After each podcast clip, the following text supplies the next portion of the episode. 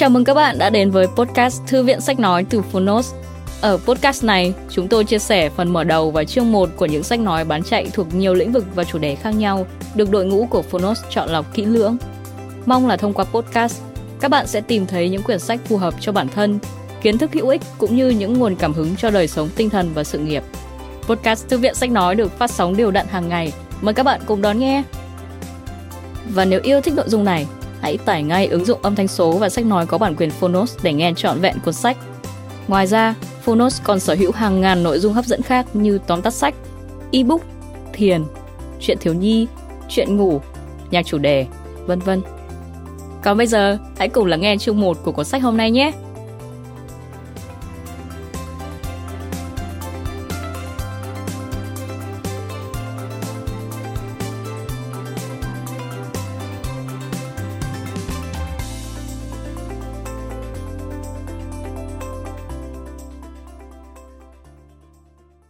Bạn đang nghe từ Phonos.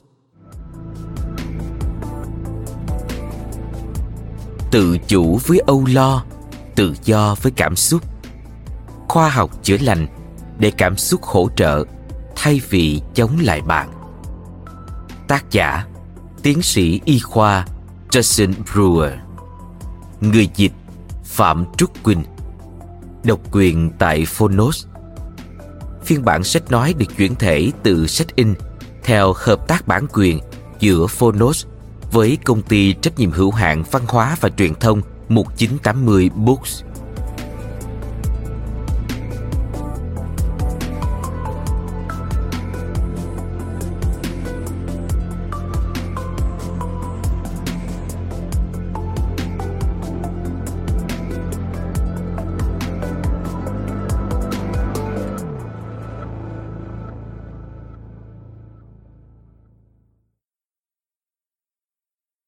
Dựa vào khoa học hiện đại chỉ ra cách để phá vỡ vòng lặp lo lắng và sợ hãi để chữa lành tâm hồn bạn.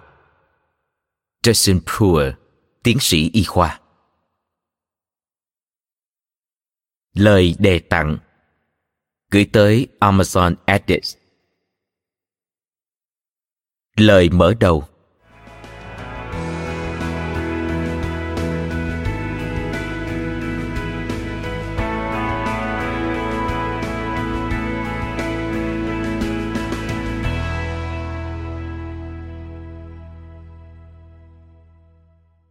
Nỗi lo âu có mặt ở khắp mọi nơi và nó vẫn luôn như vậy.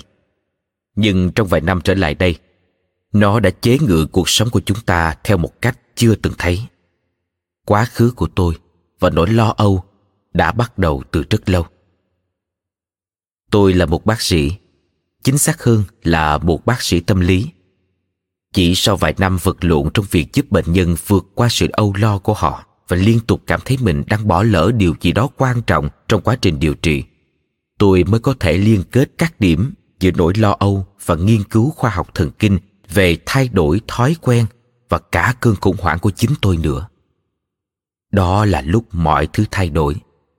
Như thể có một bóng đèn bỗng bật sáng trong đầu khi tôi nhận ra rằng một trong những lý do tại sao mọi người lại không thể biết mình đang đối mặt với nỗi lo chính là do cách mà chúng ẩn nấp trong những thói quen xấu. Giờ thì tôi nghĩ rằng, có nhiều người không thể tránh khỏi việc nhận thức được nỗi lo của mình, cho dù họ có đang cố chế ngự một thói quen nào đó hay không. Tôi chưa bao giờ có ý định trở thành một bác sĩ tâm lý. Thực chất, tôi còn chẳng biết tôi sẽ trở thành bác sĩ ở lĩnh vực nào khi tôi còn theo học ở trường y. Tôi chỉ biết rằng tôi muốn đem tình yêu khoa học của mình để giúp đỡ mọi người. Các chương trình tiến sĩ y khoa kết hợp được thiết lập theo trình tự bạn sẽ dành hai năm đầu ở trường y, lĩnh hội tất cả định nghĩa và khái niệm.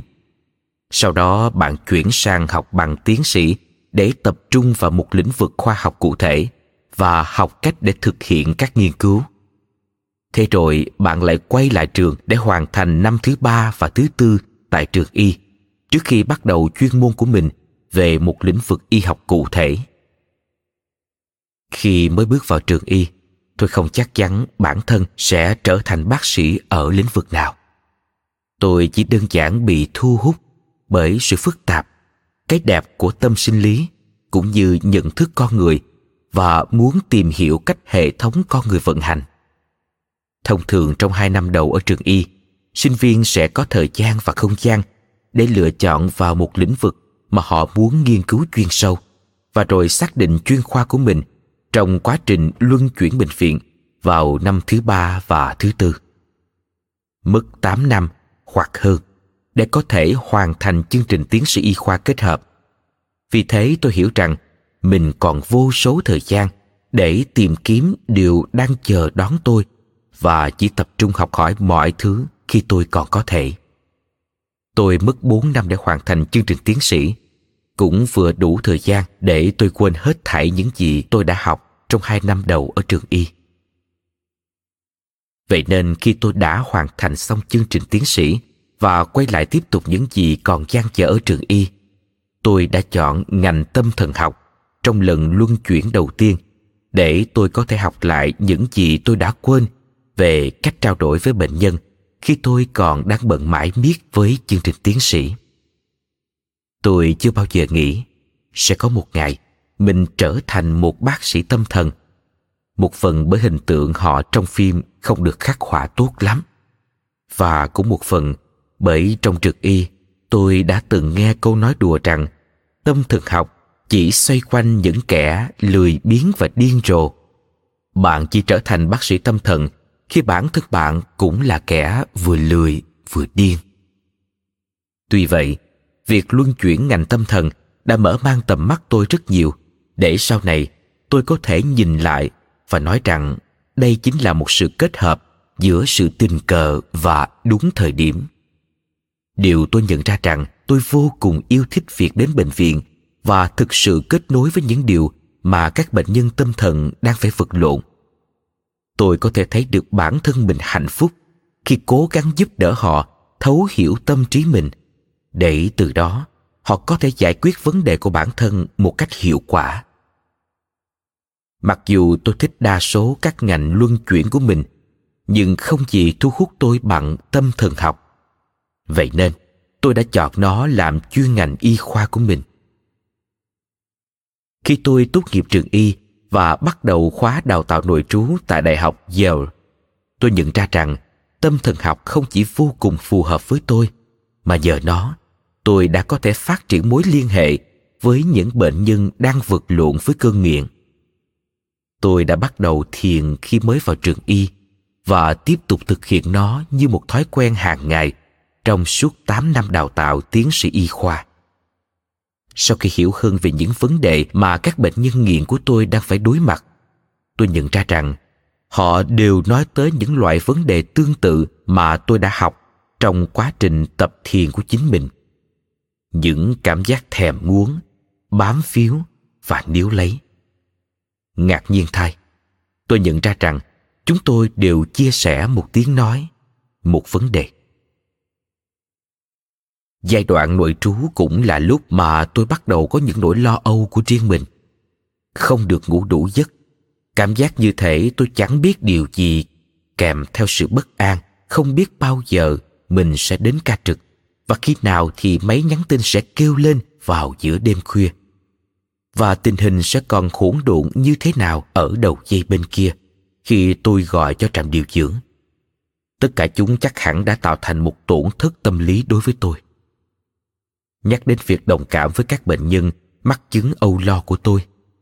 May mắn thay, việc thiền định của tôi cũng đã giúp tôi phần nào.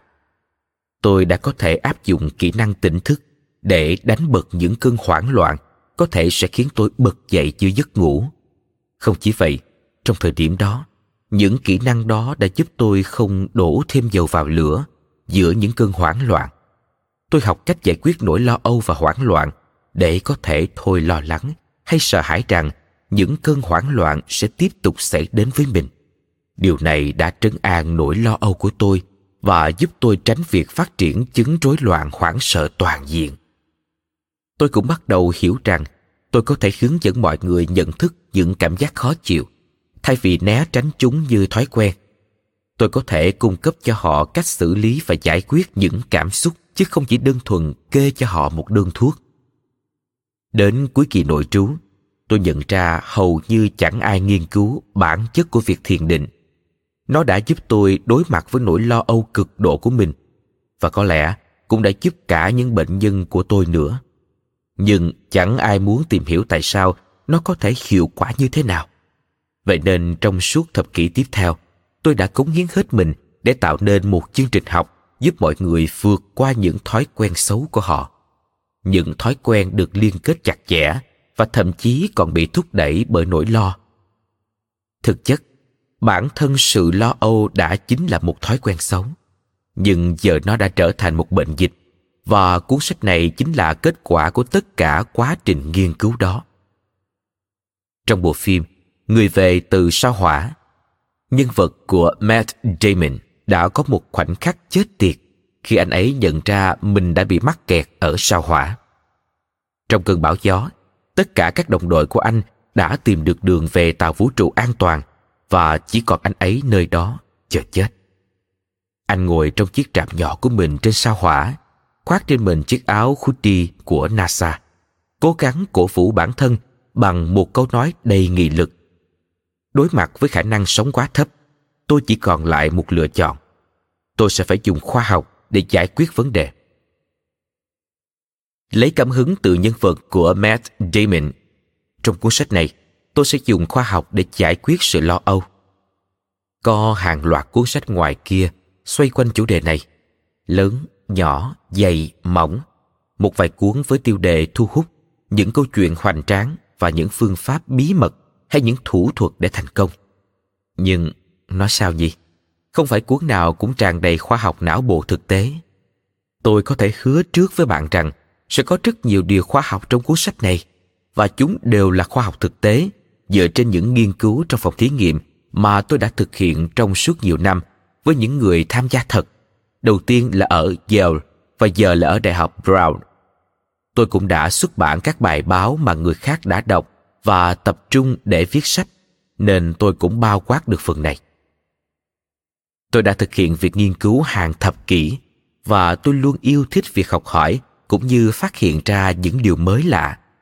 Thế nhưng phải nói rằng, mối liên hệ thú vị và quan trọng hơn cả mà tôi đã tạo nên chính là sợi dây liên kết nỗi lo âu và thói quen. Tại sao chúng ta học được cách trở nên âu lo và chúng đã trở thành một thói quen như thế nào?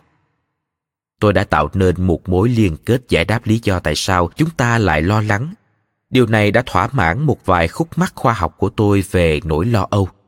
Nhưng quan trọng hơn cả, nó vô cùng thiết yếu trong việc giúp các bệnh nhân hiểu và tự giải quyết nỗi lo âu của chính mình. Bạn thấy đấy, sự lo âu ẩn nấp sau thói quen của mỗi người.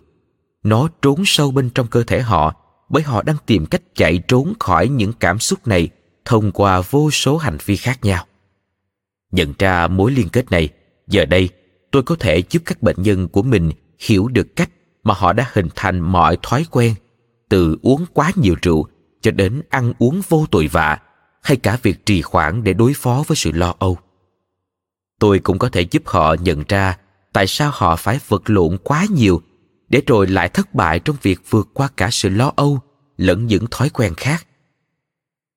Nỗi lo âu nuôi dưỡng các hành vi khác, điều này kéo dài sự lo lắng của họ cho đến khi chúng bắt đầu tung hoành đến mức không thể khống chế, khiến họ hạ cánh tại văn phòng của tôi. Một trong những điều chính mà tôi đã học được là trong tâm thần học. Bạn biết càng ít, bạn nói càng nhiều. Nói cách khác, bạn càng ít hiểu biết về một chủ đề hay một tình huống, bạn sẽ càng phải lấp đầy khoảng trống đó với lời nói của mình. Nói nhiều hơn không đồng nghĩa với việc bạn truyền đạt rõ hơn hay đưa ra nhiều thông tin hơn cho bệnh nhân của mình. Thực chất, nếu bạn không biết mình đang nói về điều gì, nói nhiều hơn chỉ tăng khả năng bạn tự đào cho mình một cái hố. Và khi bạn phát hiện bản thân đang nằm trong cái hố đó rồi, bạn sẽ ngừng đào tiếp, phải không? Đây quả là một bài học xương máu, nhưng tôi nhận ra rằng câu nói, bạn biết càng ít, bạn nói càng nhiều cũng được áp dụng với tôi như bất kỳ ai khác. Thử nghĩ mà xem, tôi không phải là ngoại lệ của quy luật này.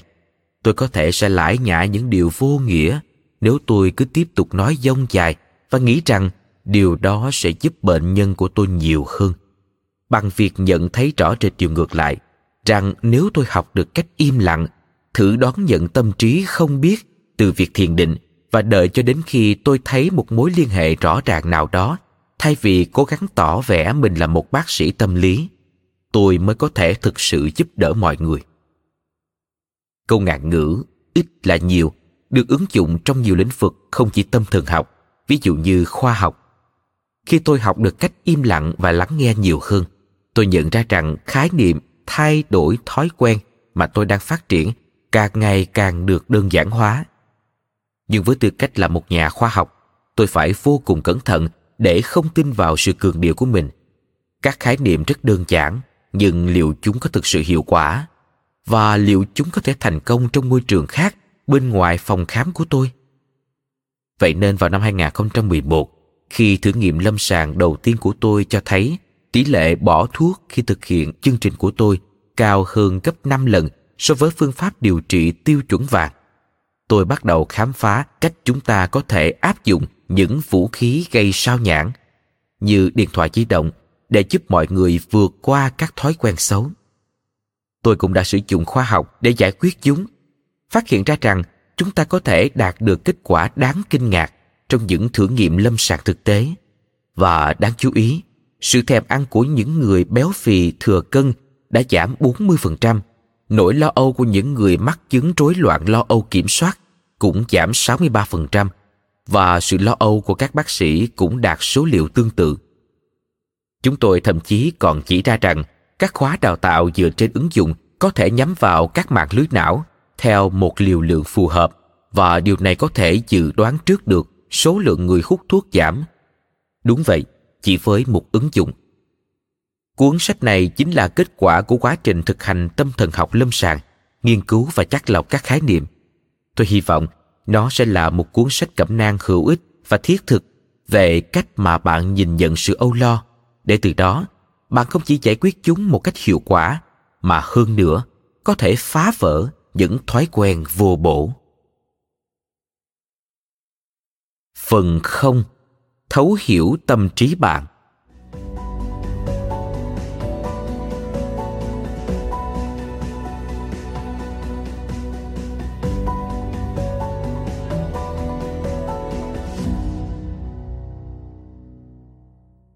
Một vấn đề sẽ chẳng thể được giải quyết bởi cùng sự nhận thức đã tạo nên nó. Theo albert einstein, bạn có thể đang thắc mắc, tại sao tôi lại đặt phần đầu của cuốn sách là phần không thay vì phần một? Đó là bởi phần một chỉ bắt đầu một khi bạn hiểu được điều gì đang xảy ra. Phần không sẽ xoay quanh tất cả những gì đang diễn ra, thậm chí là trước khi bạn nhận thức được rằng mình đang lo âu hãy ghi nhớ khi nghe. Phần không sẽ giúp bạn hiểu mặt tâm lý học và khoa học thần kinh về cách mà sự lo âu được thiết lập, cung cấp cho bạn khuôn khổ để bạn có thể bắt đầu phối hợp với chúng.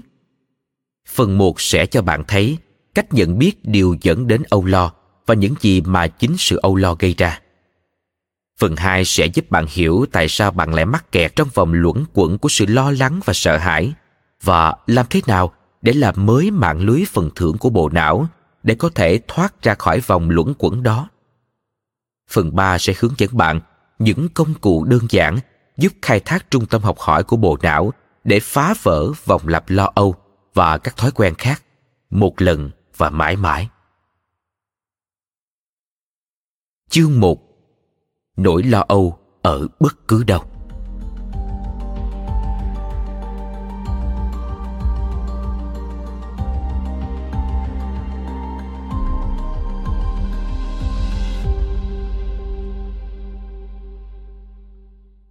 Nỗi lo âu cũng giống như nội dung khiêu dâm vậy.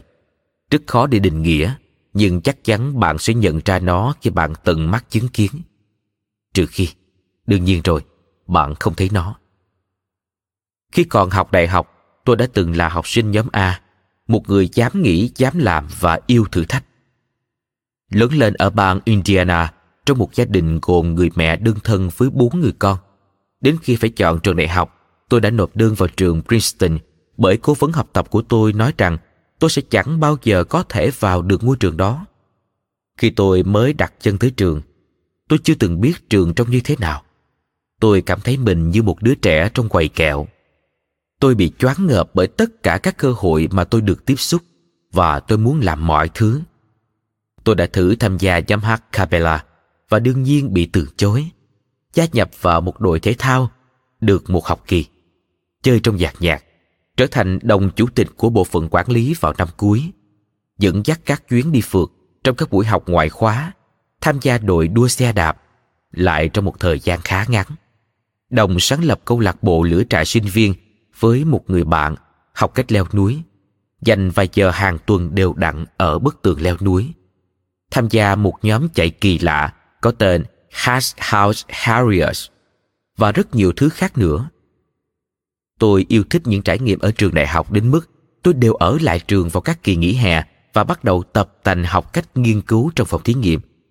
À, và bên cạnh tấm bằng trong lĩnh vực hóa học, tôi còn nhận được chứng chỉ về biểu diễn âm nhạc để hoàn thiện quá trình học hành của mình. Bốn năm trôi qua trong chớp mắt. Khi tôi sắp kết thúc năm cuối và chuẩn bị để tiến vào trường y, tôi đã đặt một cuộc hẹn với bác sĩ ở khu y tế của sinh viên. Bởi dù tôi tham gia vào rất nhiều hoạt động, tôi vẫn luôn cảm thấy mình không hề khỏe mạnh. Tôi luôn bị đầy hơi và đau bụng dữ dội, kèm theo sự gấp gáp tìm nhà vệ sinh để giải quyết nỗi buồn mà tôi chưa bao giờ trải qua trước đây. Nó trở nên tệ đến nỗi tôi phải lên kế hoạch để quãng đường mà tôi chạy bộ hàng ngày không cách quá xa nhà vệ sinh. Khi tôi giải thích các triệu chứng của mình cho bác sĩ, đây là thời điểm trước khi Google xuất hiện, vậy nên tôi không thể tự đưa ra chẩn đoán của bản thân được. Ông ấy thắc mắc rằng liệu tôi có căng thẳng hay lo âu không? Tôi ngay lập tức thốt lên không thể.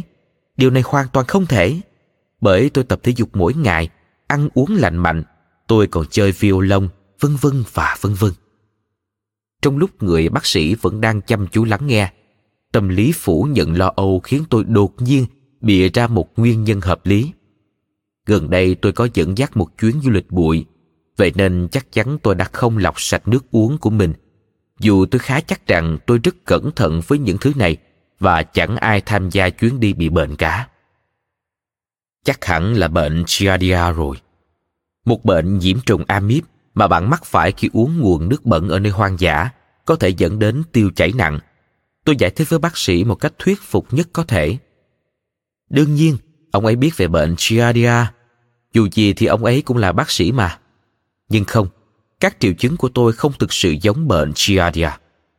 Tôi không muốn biết điều gì mà mình đang phải đối mặt. Tôi đã quá căng thẳng đến mức sự lo âu bắt đầu len lỏi vào cơ thể tôi bởi tâm trí tôi đang phớt lờ hoặc phủ nhận nó. Lo âu ư? Không thể nào. Không thể là tôi. Sau khoảng 10 phút giải thích với bác sĩ rằng không thể nào tôi lại mắc chứng lo âu được. Và cũng không có cách nào mà tôi lại mắc thứ mà bác sĩ gọi là hội chứng ruột kích thích. Dù chúng có tất cả các triệu chứng mà tôi vừa mô tả cho ông ấy. Ông nhún vai và kê cho tôi một đơn thuốc kháng sinh mà theo lý thuyết thì sẽ giúp tôi chữa khỏi bệnh giardia. Tất nhiên các triệu chứng của tôi vẫn tiếp diễn, cho đến khi tôi nhận ra rằng chứng âu lo có vô vàng hình thái từ một chút hồi hộp trước bài kiểm tra cho đến cơn hoảng loạn cực độ rồi đến cả những cơn đau thắt bàng quang khiến tôi phải tìm kiếm mọi nhà vệ sinh trong khu vực Princeton, New Jersey. Từ điển định nghĩa chứng âu lo là cảm giác lo lắng, hồi hộp hay bất an, thường là về một sự kiện sắp xảy ra hay một điều gì đó mà bạn không chắc chắn về kết quả. Điều này có thể là bất cứ việc gì bởi bất kể sự kiện nào sắp xảy ra đều đang đến gần. Tất cả những gì mà bạn có thể làm với những sự kiện đang tiến gần, đó chỉ có thể là chờ đợi. Và điều duy nhất mà chúng ta có thể chắc chắn chính là mọi thứ đều mơ hồ. Sự âu lo có thể xuất hiện trong bất cứ nơi nào, hoàn cảnh nào hay thời gian nào trong ngày. Chúng ta có thể hơi lo lắng khi đồng nghiệp báo trước sự trượt dốc về kết quả quý này của công ty trong buổi họp hay chút lo âu khi theo sau những kết quả đó, đồng nghiệp của bạn thông báo rằng sẽ có cuộc cắt giảm nhân viên trong tuần tới và họ không chắc rằng sẽ có bao nhiêu người phải mất việc. Có vài người thức dậy mỗi sáng với nỗi lo âu, với sự lo lắng đánh thức họ tỉnh giấc như một con mèo đói. Theo sau là một nỗi lo lắng không thể lai chuyển, lại càng khiến họ tỉnh táo hơn, không cần cà phê. Và từng ngày trôi qua, chúng lại tích tụ thêm bởi họ không thể hiểu tại sao mình lại lo âu. Đây chính là trường hợp của những bệnh nhân mắc chứng rối loạn lo âu lan tỏa, viết tắt là GAD. Những người thức dậy bởi nỗi lo âu, với sự lo lắng đeo bám cả ngày dài, rồi lại tiếp tục gặm nhắm nỗi lo âu đó đến khuya. Theo sau là những suy nghĩ, tại sao mình không thể ngủ được? Những người khác có thể có những cơn hoảng loạn tới bất chợt, hay như trường hợp của tôi, khiến họ thức giấc vào giữa đêm. Dù người khác có thể lo lắng về một thứ hay chủ đề nào đó cụ thể, thế nhưng kỳ lạ là họ đều không bị ảnh hưởng bởi những sự kiện hay thể loại mà đem lại cho họ sự hứng thú. Và tất nhiên, là một bác sĩ tâm thần, tôi phải nói rằng có danh sách dài các chứng rối loạn lo âu. Dù tôi đã được đào tạo về y khoa, tôi vẫn có chút ngần ngại khi phải gọi thứ gì đó là sự rối loạn hay hội chứng bởi như bạn sẽ thấy ngay sau đây. Rất nhiều thứ xuất hiện đơn thuần chỉ bởi những sai lệch nhỏ trong các quá trình tự nhiên, nhưng đa phần là có ích của não bộ. Như thể việc gắn mát bản năng con người là một loại hội chứng vậy. Khi những hội chứng ấy xảy ra, tôi thường coi tâm trí, bộ não như một cây đàn phỉ cầm, có một sợi dây đàn bị chệch nhịp. Chúng ta sẽ chẳng gắn mát chúng là khiếm khuyết rồi vứt bỏ chúng đi, nhưng thay vào đó ta sẽ lắng nghe đâu là vấn đề và căng hay nới lỏng sợi dây một chút để ta có thể tiếp tục tạo ra những điều nhạc như vậy, để phục vụ mục đích chẩn đoán và viện phí, các chứng rối loạn âu lo thường là bởi một nỗi ám ảnh cụ thể nào đó. Ví dụ như nỗi sợ loài nhện đến ám ảnh cưỡng chế, như thường xuyên lo lắng về vi khuẩn và phải rửa tay liên tục, cho đến rối loạn lo âu lan tỏa, như tên gọi của nó lo lắng quá mức về những việc thường ngày điều đã biến nỗi lo âu thường ngày thành chứng rối loạn chính là cách nhìn nhận của mỗi người ví dụ, để có thể kết luận bệnh nhân đang mắc rối loạn lo âu lan tỏa, họ phải có sự lo âu cực độ và hoảng sợ về hàng loạt các chủ đề, sự kiện hay hoạt động khác nhau và kéo dài thường xuyên trong ít nhất 6 tháng và trong trạng thái cực độ một cách rõ ràng. Tôi thích nhất là vế cuối, trong trạng thái cực độ một cách rõ ràng. Có lẽ bởi tôi đã ngủ quên trong những bài giảng ở trực y về cách xác định chính xác khi nào nỗi lo không còn mơ hồ nữa mà biến thành quá mức và những dấu hiệu để nhận ra đâu là lúc tôi cần rút sổ kê đơn và bắt đầu kê thuốc. Bởi sự lo âu thường trú ngụ sâu trong nội tâm chúng ta, thay vì xuất hiện bằng cách sưng to trên phần đầu của ai đó. Tôi cần phải đưa ra cho bệnh nhân hàng tá câu hỏi để biết được sự lo âu của họ xuất hiện như thế nào. Tôi đương nhiên không hề nhận ra mình đã mắc chứng rối loạn lo âu khi tôi còn học đại học cho đến khi tôi bắt đầu tính toán và cuối cùng đã liên kết được vấn đề tìm kiếm nhà vệ sinh liên tục của mình với sự lo âu. Theo các sách hướng dẫn về y khoa, một vài triệu chứng điển hình của rối loạn lo âu bao gồm cáo kỉnh, buồn chôn mệt mỏi, suy giảm khả năng tập trung, bực dọc, đau nhức cơ bắp và khó ngủ. Nhưng bạn có thể thấy rõ rằng chẳng triệu chứng nào trong số chúng thể hiện rõ ràng rằng người này đang mắc chứng rối loạn lo âu. Đặc biệt, tương tự như tình huống phủ nhận sự lo âu của tôi thời đại học, tôi phải giúp các bệnh nhân tạo ra được mối liên hệ giữa các biểu hiện này và những gì đang xảy ra trong tâm trí họ để có thể tiến lên phía trước. Để thấy rõ các cách khác nhau mà sự lo âu có thể xuất hiện trong cuộc sống, tôi sẽ đưa ra hai ví dụ từ những người phụ nữ có địa vị cao và đa tài.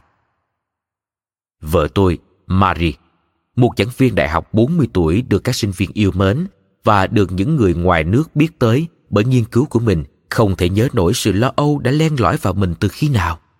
Mãi cho tới khi học cao học, sau một buổi trò chuyện cùng em gái và một người em họ, mà cô ấy mới nhận ra rằng cách ứng xử của gia đình chính là biểu hiện của chứng rối loạn lo âu của mình. Gắn mát một thứ gì đó, nếu chỉ nghe không thì có vẻ kỳ quặc, nhưng khi coi chúng là một đặc điểm thì lại vô cùng rõ ràng. Đây chính là một khoảnh khắc sáng chói đối với cô ấy. Cô ấy giải thích theo cách này. Sự lo âu tinh vi đến mức chúng ta phải nhớ mặt đặt tên nó trong gia đình mình thì ta mới có thể tự nhận ra chúng trong chính bản thân cô ấy nhận thấy rằng cả bà ngoại, mẹ và cả dì của mình đều phải đối mặt với lo âu ở một mức độ nhất định và chúng vẫn luôn xảy ra trong một khoảng thời gian dài. Ví dụ khi còn là một đứa trẻ, mẹ của marie luôn bị cuốn vào việc lên kế hoạch một cách quá mức để cố kiểm soát tình hình của bản thân. Điều này rõ ràng hơn cả mỗi khi đi du lịch. Marie ghét phải chuẩn bị cho những chuyến đi bởi sự lo âu của mẹ cô ấy sẽ lại xuất hiện dưới dạng những lời cào nhào, cáo kỉnh với cô ấy, bố và cả em gái. Chỉ khi marie thực sự nhận ra từng nỗi lo âu của các thành viên trong gia đình, cô ấy mới nhận ra rằng mình không phải ngoại lệ. Trong một cuộc phỏng vấn không chính thức cho cuốn sách này trước bữa sáng, cô ấy đã phản ánh với tôi về cảm giác lo âu của bản thân. Đó là một cảm giác bị chùng xuống mà chẳng bởi một lý do cụ thể nào cả. Nó bám riết lấy bất cứ tình huống hay suy nghĩ nào mà nó có thể như thể là tâm trí của em chỉ cố gắng tìm kiếm những thứ có thể khiến em lo âu vậy. Đó là cảm giác mà trước đây em sẽ coi nó chỉ là sự lo lắng về một thứ gì đó.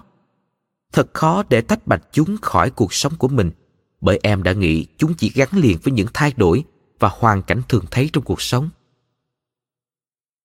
Vâng đây là đặc điểm chính của rối loạn lo âu lan tỏa. Tâm trí chúng ta chọn một đối tượng ngẫu nhiên nào đó rồi bắt đầu lo lắng về chúng. Đối với nhiều người, nỗi lo âu như một cơn cháy rừng nơi hoang dã, chúng bắt đầu từ một que chim được đốt vào bình minh và rồi cứ tiếp tục nhen nhóm bởi những trải nghiệm hàng ngày, càng cháy sáng và mạnh hơn khi ngài ta sau khi kết thúc cuộc nói chuyện và chuẩn bị ăn sáng, marie nói thêm, những người không biết em sẽ chẳng thể nào ngờ được rằng đấy chính là điều mà em vẫn luôn phải đối mặt. Dù có là nhận định cá nhân, tôi cũng có thể công nhận rằng, đối với các đồng nghiệp và sinh viên trong trường, cô ấy trông có vẻ là một người luôn bình tĩnh trước mọi áp lực. Dù vậy, cả tôi và cô ấy đều biết khi nào thì cô ấy đang đối mặt với sự lo âu. Thường là khi cô ấy phải tập trung vào điều gì đó trong tương lai và phải bắt đầu lập kế hoạch. Như thể bộ não của cô ấy chọn một đối tượng ẩn chứa chút mơ hồ ví dụ như cuối tuần.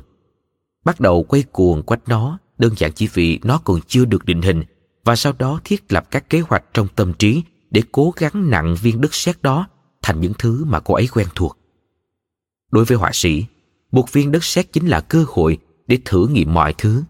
Đối với những người du hành, kỳ nghỉ cuối tuần chính là một chuyến phiêu lưu. Còn đối với những người lo âu, những thứ còn chưa được định hình đó chẳng khác nào những nỗi lo lắng chồng chất marie và tôi có một trò đùa riêng của mình, rằng tôi sẽ hỏi cô ấy những câu hỏi như, liệu em đã lên kế hoạch cho sáng nay để lên kế hoạch cho chiều nay để lên kế hoạch cho buổi tối chưa? Trái ngược với sự mưa dầm thấm lâu của rối loạn lo âu lan tỏa, một vài người lại đối mặt với những đợt hoảng loạn xen kẽ nhau.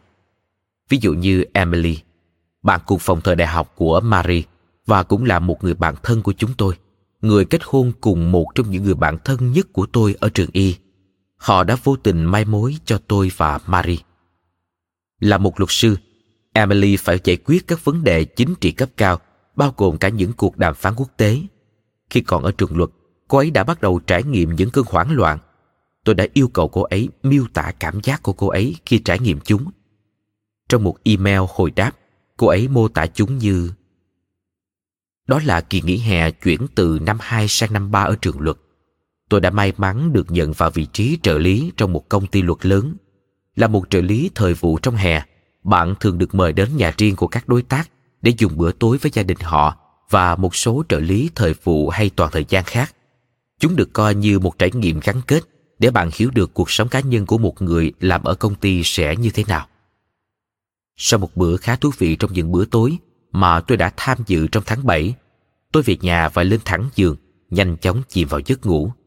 Thế nhưng chỉ khoảng 2 tiếng sau, tôi giật mình tỉnh giấc, tim đập thình thịch, đổ mồ hôi và thở hổn hển. Tôi không hề biết điều gì đã xảy ra. Tôi chẳng nhớ rằng mình đã gặp ác mộng hay điều gì tương tự. Tôi nhanh chóng rời giường và đi lại quanh phòng, cố bình tĩnh lại.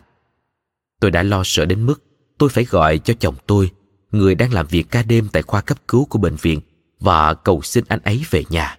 Và anh ấy đã làm vậy.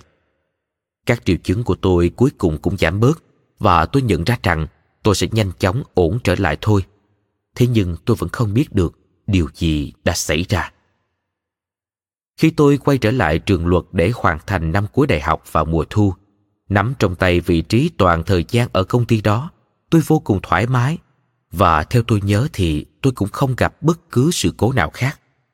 Thế nhưng đến mùa hè năm sau, những cơn hoảng loạn bắt đầu quay trở lại gần như giống hệt như những lần trước, khiến tôi tỉnh giấc chỉ sau vài tiếng chìm vào giấc ngủ một cách nhẹ nhàng. Khi tôi đang chuẩn bị cho kỳ thi lấy chứng chỉ luật sư, một khoảng thời gian vô cùng khổ sở, thì bố mẹ tôi, sau 30 năm sống chung, hạnh phúc theo những gì tôi thấy, bất ngờ tuyên bố họ sẽ ly dị. Không chỉ vậy vì giờ tôi đã bắt đầu công việc mới tại công ty và phải dành hàng giờ để làm việc. Một người trợ lý lớn tuổi ở ngay cạnh văn phòng tôi đã bắt đầu nghi ngờ khả năng của tôi và coi tôi như chân sai vặt của ông ta, giáo huấn tôi rằng tôi không có quyền kiểm soát cuộc đời mình nữa vì công ty về cơ bản đang sở hữu tôi rồi, rằng tôi nên biết ơn vì cơ hội này. Một loạt các sự kiện hoàn cảnh khủng khiếp này dường như đã tước đi quyền làm chủ thứ mà tôi tin chính là cuộc đời của mình dẫn đến hàng loạt các cơn hoảng loạn trong một khoảng thời gian hơn 6 tháng. Tôi đã đến gặp nhà trị liệu một vài buổi và tự mình nghiên cứu và cho tới thời điểm đó, tôi đã nhận thấy điều gì đang thực sự xảy ra. Một khi tôi đã biết nó là gì, các cơn hoảng loạn, tôi cảm thấy như mình dần lấy lại được quyền kiểm soát. Tôi tự nhủ với bản thân, có thể mày đang cảm thấy rằng mày không thể chịu được nữa, nhưng thực chất thì không phải vậy đâu. Đây chỉ là bộ não đang lừa mày thôi. Mày mới là người quyết định mình sẽ làm gì tiếp theo. Tôi học được cách hít thở sâu để vượt qua cơn hoảng loạn và tập trung vào suy nghĩ của bản thân để hành động bình tĩnh hơn. Giờ thì không phải ai cũng có khả năng suy luận và tập trung siêu phàm như Mr. Stock của Emily, nhưng trái ngược với Marie và sự dai dẳng của chứng rối loạn lo âu lan tỏa, Câu chuyện của Emily lại cho thấy rằng sự lo âu cũng giống như một ấm nước đang đun, nhiệt cứ tăng dần tăng dần cho đến khi sôi bùng lên và thường xảy ra vào nửa đêm. Emily và Marie đều phải đối mặt với vấn đề vô cùng nghiêm trọng bởi họ sẽ không thể trút bỏ được nỗi lo âu đó nếu không nhận ra được đâu là chứng lo âu cụ thể mà bản thân đang trải qua. Cho dù ai đó có là một người bác sĩ đáng tin cậy hay chỉ đơn giản là bác sĩ Google, thì điểm mấu chốt ở đây chính là chứng âu lo có thể khá khó để chẩn đoán, dù có là chẩn đoán lâm sàng hay không. Chúng ta đều có nỗi lo âu của riêng mình, đó là một phần của cuộc sống. Thế nhưng, cách chúng ta đối phó với chúng như thế nào mới quan trọng. Nếu chúng ta không biết sự lo âu xuất hiện như thế nào và tại sao, có thể chúng ta sẽ bị cuốn vào những sự sao nhãn tạm thời hay những giải pháp ngắn hạn chỉ khiến nỗi lo âu của ta tồi tệ hơn, tạo nên những thói quen xấu về sau. Bạn đã bao giờ ăn kem hay bánh ngọt khi bạn căng thẳng chưa?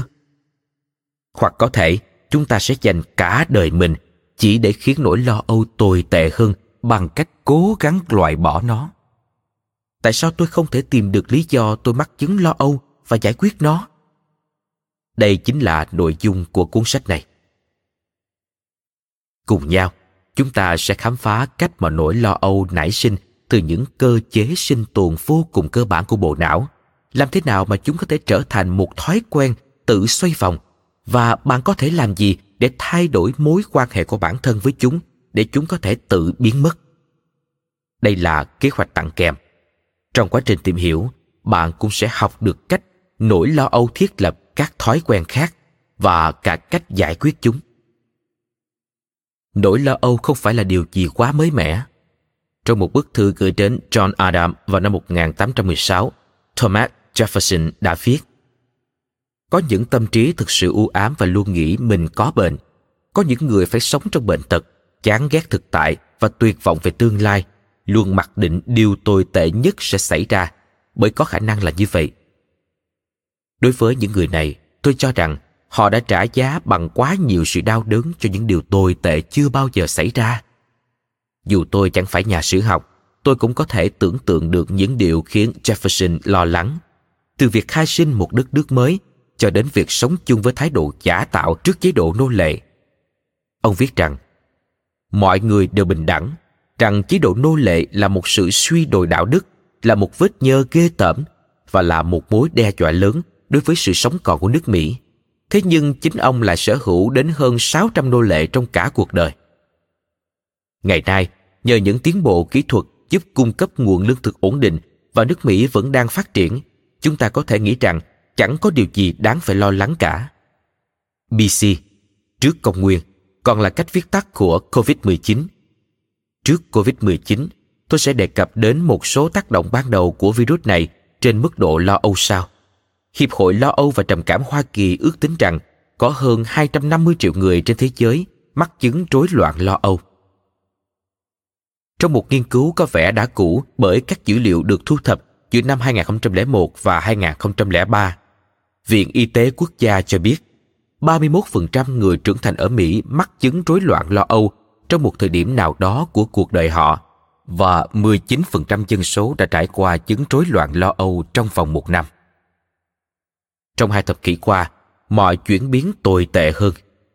Vào năm 2018, Hiệp hội Tâm lý Hoa Kỳ đã khảo sát 1.000 người trưởng thành ở Mỹ về nguồn gốc và mức độ lo âu của họ. Họ phát hiện ra 39% người Mỹ cho biết họ cảm thấy lo âu hơn so với năm 2017 và con số tương tự 39% cho biết họ có mức độ lo âu tương đương so với năm ngoái. Còn số đó chiếm khoảng 80% dân số. Vậy thì, mọi sự lo âu này đến từ đâu? Cuộc thăm dò của Viện Y tế Hoa Kỳ cũng cho thấy 63% người tham gia cho biết những vấn đề sức khỏe và sự an toàn khiến họ cảm thấy có đôi chút hoặc vô cùng lo lắng. 67% người phản hồi thì lại thấy tài chính chính là nguồn gốc của nỗi lo âu của họ. Tiếp đến là chính trị với 56% và các mối quan hệ liên cá nhân 48%. Trong cuộc khảo sát căng thẳng tại nước Mỹ vào năm 2017, Viện Y tế Hoa Kỳ phát hiện ra rằng 63% người dân Hoa Kỳ cảm thấy tương lai quốc gia chính là nguồn cơn lớn nhất của sự căng thẳng và có 59% chọn ô. Hoa Kỳ đang nằm ở mức thấp nhất lần đầu tiên trong lịch sử. Hãy nhớ rằng, cuộc khảo sát được diễn ra vào năm 2017, 3 năm trước khi dịch COVID-19 tấn công, dựa vào những quan sát về việc các bệnh tâm lý đang có xu hướng tăng cao ở vài khu vực nước Mỹ có địa vị kinh tế xã hội thấp. Một số người tự hỏi rằng liệu những nước ít giàu có hơn, nơi mà các nhu cầu cơ bản như nguồn lương thực ổn định, nước sạch và sự an toàn có thể là những yếu tố đáng kể gây căng thẳng, tức có tỷ lệ lo âu cao hơn hay không? Để giải đáp thắc mắc này, một nghiên cứu được công bố trên tạp chí tâm lý học JAMA vào năm 2017 đã xem xét tỷ lệ chứng rối loạn lo âu lan tỏa trên toàn cầu. Bạn đã sẵn sàng nghe kết quả chưa? Tỷ lệ mắc chứng bệnh này cả đời cao nhất ở các nước thu nhập cao, 5%, theo sau là ở các nước thu nhập trung bình, 2,8% và thấp nhất ở các nước thu nhập thấp, 1,6%.